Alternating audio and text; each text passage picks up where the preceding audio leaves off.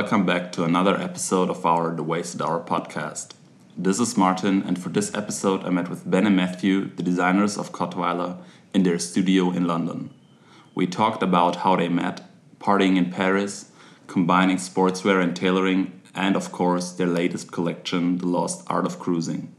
Make sure to check out our selection in our store on thewastedhour.shop. Thanks for tuning in. I hope you enjoy. So um, today I'm sitting here with uh, Ben and Matthew from Cottweiler. Hello, guys. Thank you very much for taking the time. Hi, thank you. we will be stuck in Cottweiler from um, the autumn-winter season on, and I'm super excited to have them um, at our shop. Um, I read quite like some things like about you, and I want to start like from the beginning. Do you remember where you first meet?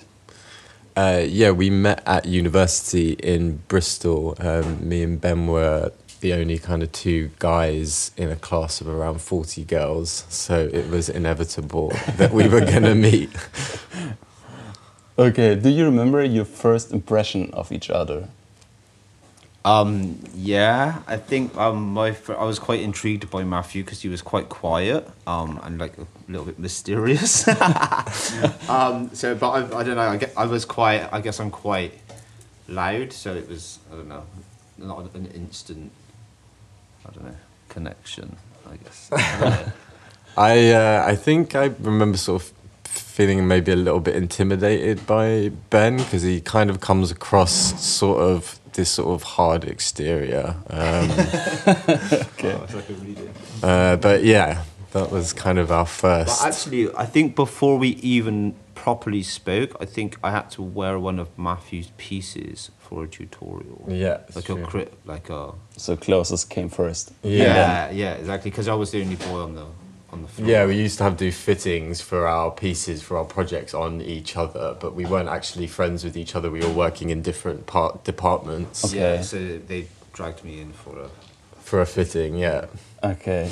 and then like you two traveled to Paris, right? Exactly, yeah. And then like the internet says you bonded over like the same taste in, in music. Exactly. Yeah. Yeah, What was the artist you had like in common that you both like loved or like the music? um, it w- wasn't specifically just an artist. It was more about um, a feeling, I guess. I think both of us are both uh, we don't really like to kind of follow anyone's rules so uh, paris when we went because we were under the kind of university we decided to just not really do what was on the itinerary and instead kind of explore paris and just have fun basically. Yeah, basically exactly. um, yeah Yeah. Did you go out too? Like in yeah, Paris? we went out the first night and then stayed out for the rest of the trip. um, we didn't do any of the, like Matthew said, we didn't do any of the activities planned by the university.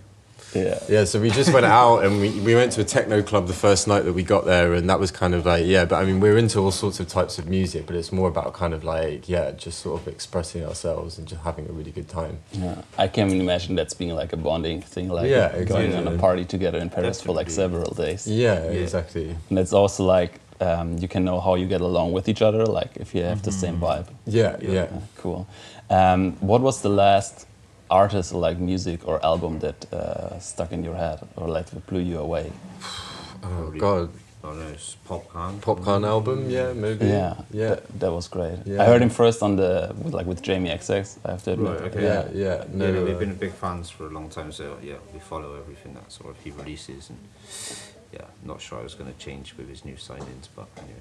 Yeah, cool. How do you choose the music for your shows? Like, or who who does it from you? Or- We work with, we have a lot of friends that are musicians, so sometimes we work with uh, um, some friends like Palmistry, who's quite well known over here and over in America. Uh, what we do is we tend to, we work really closely with the musicians um, and kind of co produce the tracks for the shows. So uh, it's a completely collaborative process. Um, but we've worked with lots of different people, and we've worked with um, a Nigerian guy um, who I was a really huge fan of, uh, and um, he had never really released anything completely unknown, and we approached him and kind of. Uh, chose one of his tracks which he tweaked for the show, so in a slightly different way. Um, yeah, so it, it varies, but we like to work with people that uh, obviously that we love, but also with people that are a little bit under the radar. Um, it kind of satisfies us to collaborate with people and to kind of move up together. Yeah, that's great. Also, you have something like more exclusive to your shows, and not just like the for the tenth time using a song that's already been used. Exactly. Yeah. The tracks are always really personal to us in some way, you know? Um, it's, it's always, even though it relates to the concept of the collection, it's still very personal to myself and Matthew. You know? It's Yeah. not just a fashion shape track. Exactly, and that's what a fashion show should be like about, like the combination of like the clothes, like and like the music too. Yeah. And, th- and it's great that you pay attention to it. It's really cool. So after you finished uh, your studies uh, in Bristol, did, um, how did it proceed? Like, did you have in mind right then, like to, to do- do a label together, like during your during your studies, or? I think we kind of organically started to work together when we were at university. We both developed our graduate collections together. It was almost like a collaboration for that, even though we had to produce separate collections. Okay. And then we moved back to London, and we were both quite sort of conscious and also had the opportunities to build some kind of career uh, with other designers. Um, ben was on Savile Row, and he was, you know, enjoying that and pretty successful. Um, I was working with Kim Jones, and then I and then I started working and consulting for a lot of sportswear brands. So both of us were, you know, pretty busy um, when we graduated. But I think it kind of goes back to not wanting to be told what to do, and I think neither of us felt it was a natural thing. Um, so we gained experience with other designers, but whilst we were doing that, we started making stuff for each other at my flat, and just that's kind of how it started, really. Cool. So how like where this that's where the energy came from, like that you Yeah. don't didn't want to have um, anyone telling you what to do, basically. Yeah, yeah. Yeah, we wanted to create our own projects on our own, you know, we, we wanted to work creatively outside of the sort of day to day jobs, you know. It's what that was fine to pay the bills, but it wasn't uh it wasn't creative enough for us. Yeah, we wanted to produce original work. Otherwise, kind of, what's the point in being creative? You know? yeah, Um, totally. It's not creative that someone tells you like do this and Yeah. you just yeah Exactly. you just execute it. So it's like the combination, like what Cottweiler is like always what I read first, like that's the combination of tailoring and sportswear. So Mm-hmm. like hearing that you worked on a Savile Row with a tailor and you consulted like sportswear companies. It's Yeah. like the perfect Exactly. fusion, Yeah. like where it came from. Yeah. Um, what do you remember about your time from like several Savile Row? I think it just taught me how to understand the luxury market and attention to detail in menswear. I think I know tailoring is so precise, like the cut is everything, um, because the details are so minimal. Um, so yeah, just really sort of made me understand the eye and sort of working under Ozwald Boateng. He sort of is, you know, he has like an amazing eye for that. So yeah, I just absorbed as much as I can from that and put it into Cottweiler later. Cool.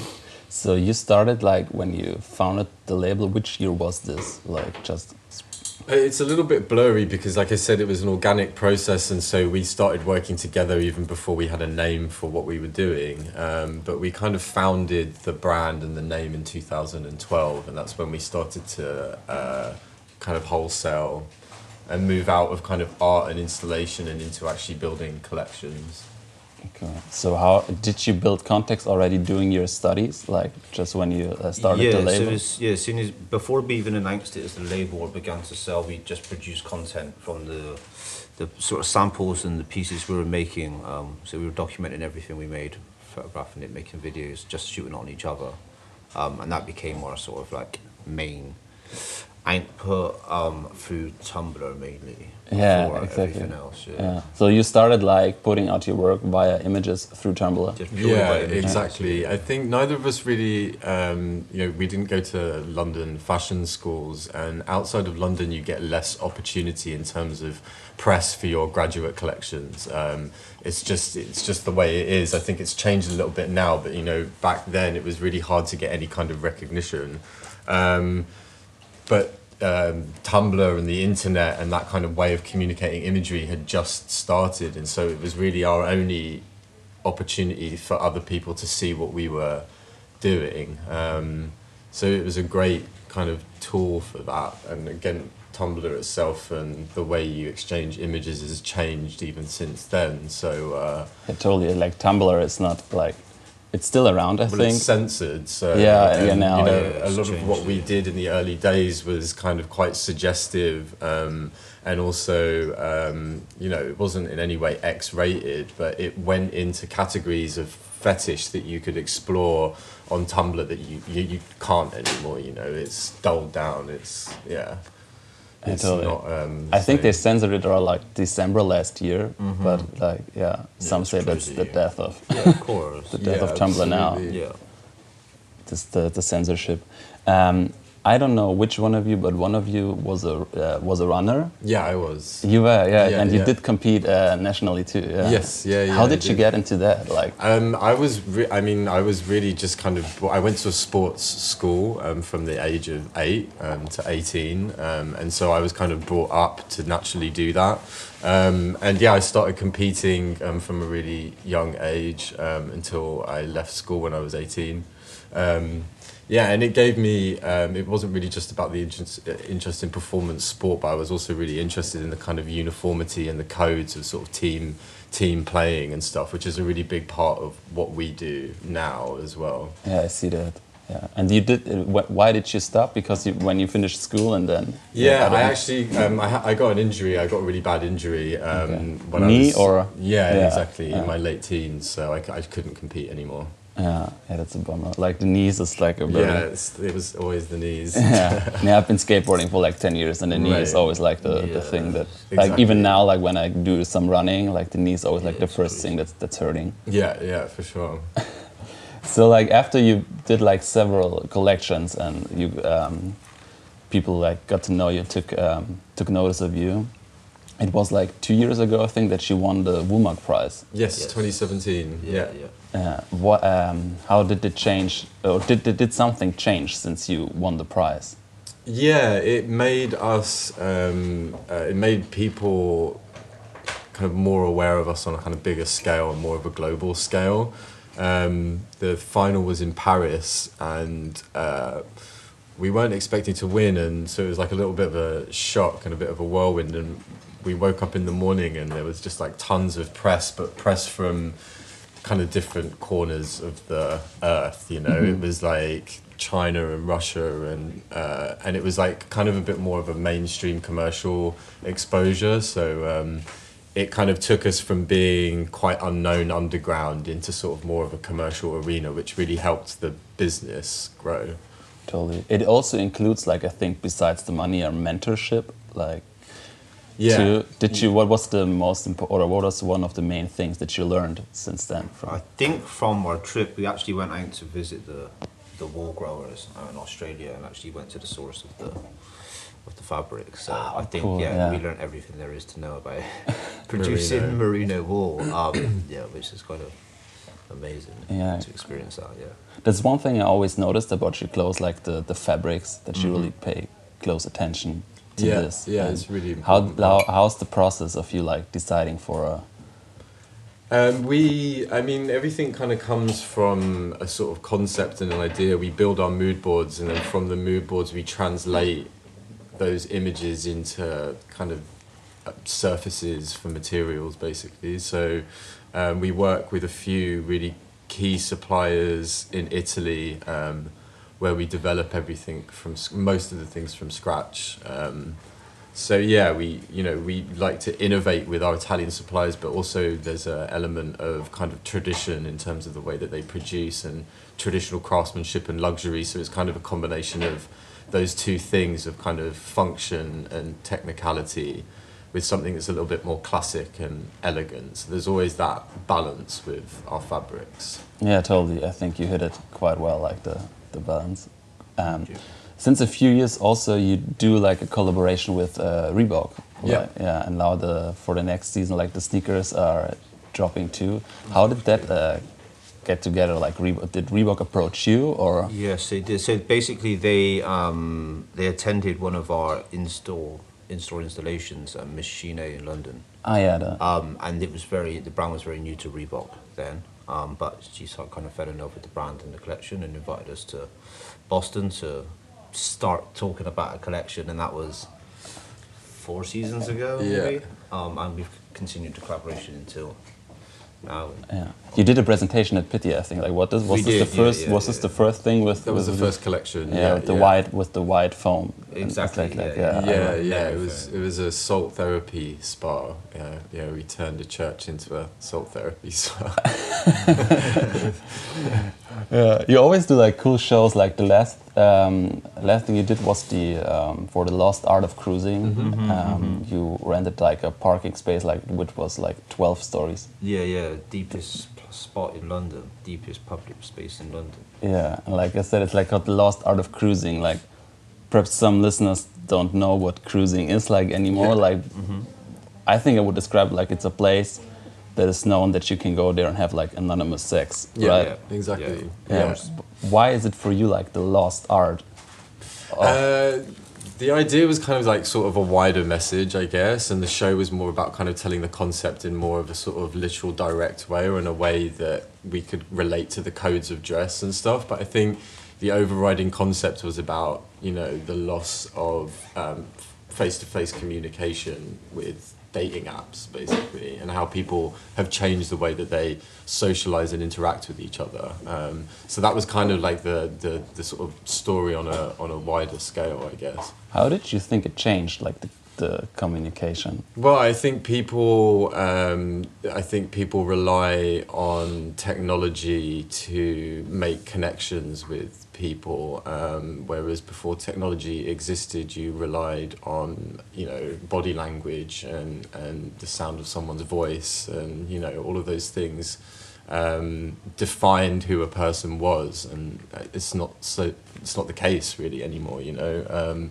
until It's you more like actually your profile picture now. Yeah, Yeah, it's your exactly. profile your status, right? Yeah, absolutely. And it's obviously it's not just you know it's not just dating apps. It's you know you know Facebook and all of these kind of things are all you know the same concept. Um, yeah, so it was a comment on that, I guess. Yeah, totally. Like just the other day, I was like standing in front of a cafe, but instead of going in and asking how long it's open, I googled it, and then I was like, "Why?" Like what? yeah, Yeah, and then- exactly. But like it's so so subconscious now already that you like check stuff on your phone. You might have asked the opening hours and found the love of your life, and uh, Exactly. Yeah. yeah, and I think it's also like so restricted. Like you build up a lot of expectations. Like when you have like a dating app and you see someone, and of course, no one is putting a picture where they look bad as their profile picture. you know, exactly, so like exactly. And you know, there's pros and cons. You know, you can connect to people all over the world. You know, it's opened the world. It's made it a smaller place. But you know, there's obviously other things as well that are maybe not so positive. Um, and I think by kind of expressing it in the way that we did, uh, it was a way of associating it to what runs through all of our collections. You know, um, and this was just a sort of expression of that. how does a place become a cruising place? Like they still exist. Yeah, like yeah, of still cruising places, but like I was thinking the uh, the other day and like um, talking to someone, I was like, how does a place become a cruising place? Right. Does someone just say it has it? to be discreet to start with, right? Yeah, that's like. But But it has to be like publicly accessible but discreet. That's obviously the first. But I'm, I'm sure it comes back from many, many generations. You know, it's it's not like a.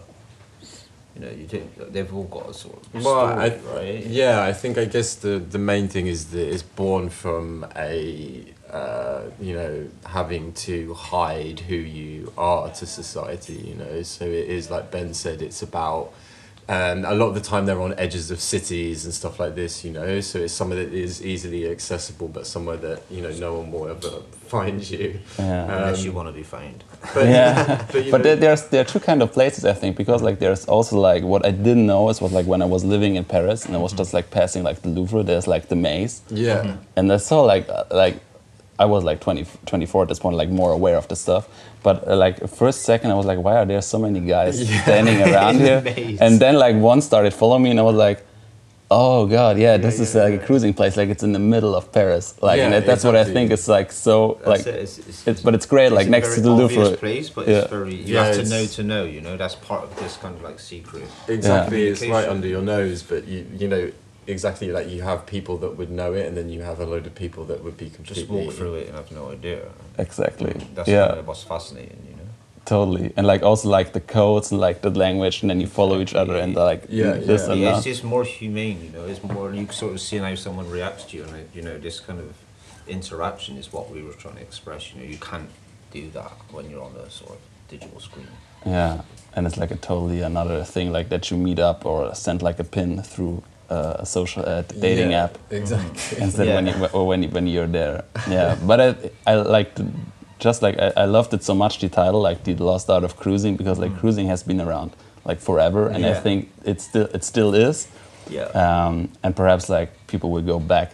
Exactly. And we always work a little bit in the future, you know. We're Yeah. not saying it's like gone now, um, Yeah. but we're sort of like predicting what might happen uh, as it comes. Um, just recently, you did a show in uh, Korea, right? Mm-hmm. Like you did, you redid the Lost Art of Cruising show Yes. there. How was it for you to do a show twice? Um, we were kind of quite conscious not to repeat the collection, so we had a tailor working with us in Seoul who made some extra pieces and accessories and actually re customized some of the pieces that we used in London. Um, and the idea was to kind of actually make it a little bit more um, elegant and a bit more evening. Um, really from the casting that we did with the boys, we just got a real feel of, of the Korean boys that we cast and the styling, whilst we were styling and casting together at the same time, it just turned into something that was a little bit more refined and a slightly different edge to London, I guess. Um, but yeah, similar kind of concept, but in, in, I think Ben described it as they met cruising and now they're in the hotel lobby. Um, That was kind of the vibe basically. So it's like more of an evening kind of yeah, look.